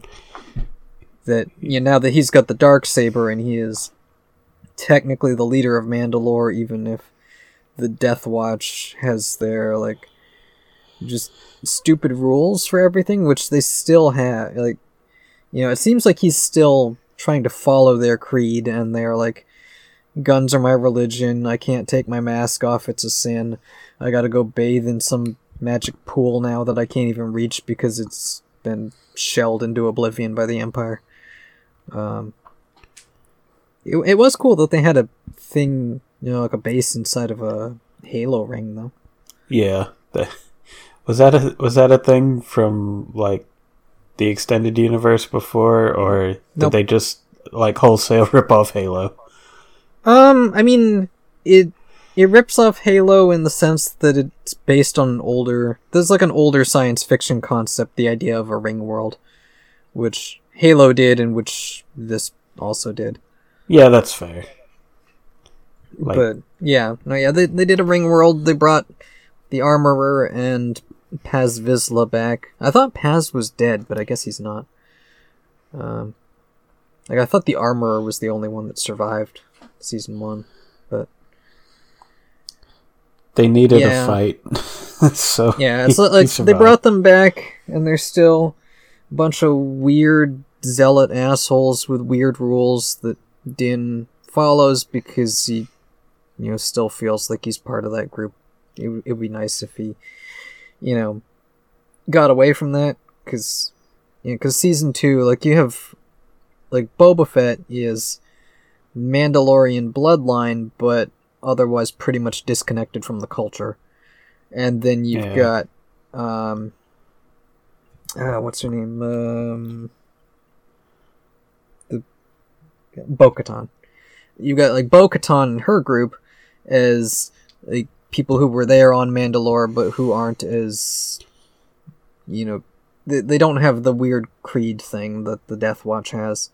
They're not, yeah, like, like the Death Watch is like old traditionalists with their like weird, um, like super traditionalist values, and Bo-Katan is more just a regular person who is also a Mandalorian, I guess, who's well, and also she's, I mean, she's connected to like the new Mandalorian, whatever it was they called Sabine's group, because she was Sabine's sister, I think. Yeah. I don't know. I it's still been a while since I watched Clone Wars, so um Mm.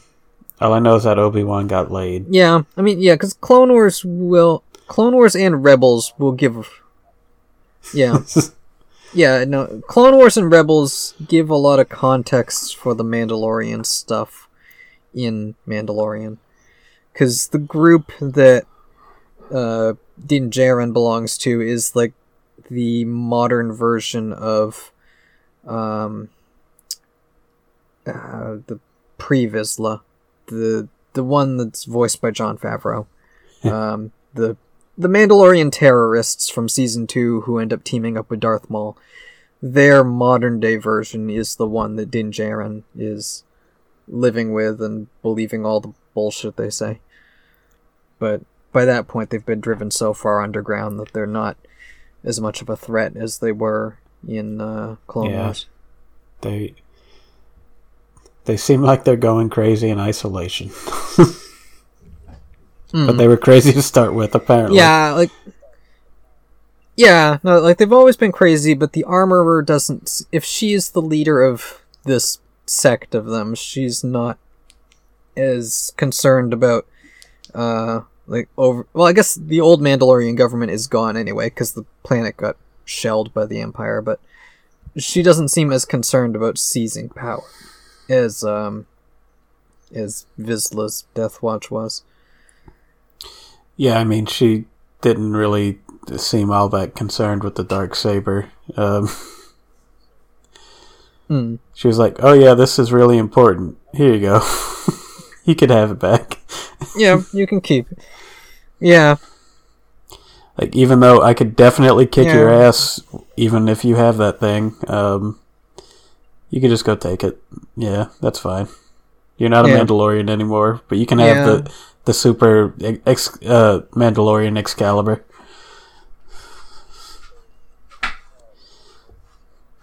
Yeah, you can fight the other guy for it to a stalemate, and and then we'll just talk about how bad it was that you took your mask off that one time. How dare you? I mean, I don't think it was a stalemate. He had a knife at his throat, Yeah. so oh yeah, yeah, he was Yeah. about to kill him. he would have too if she didn't stop him.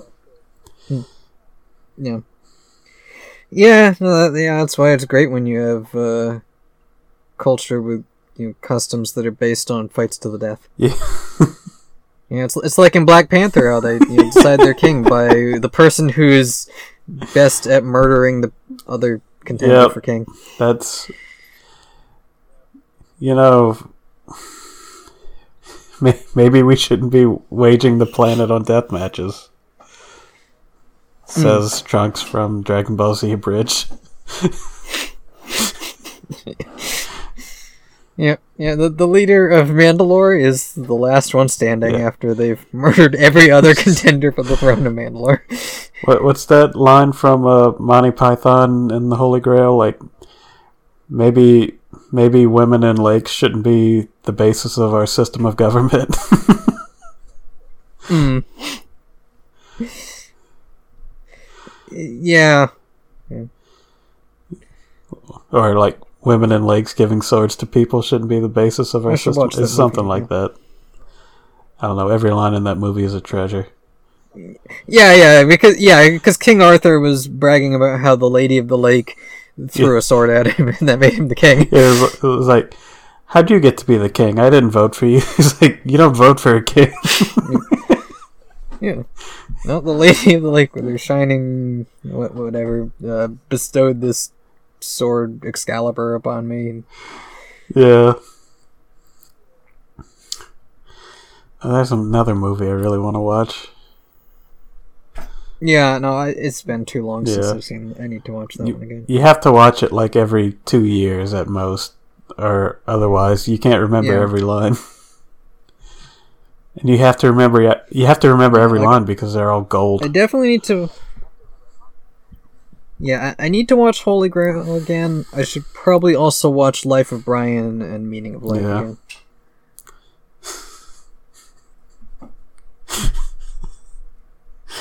I guess Easter's coming up, so it's almost Life of Yeah. Brian season. Uh, Biggus Dickus is the the best joke in um, cinema history. Mm.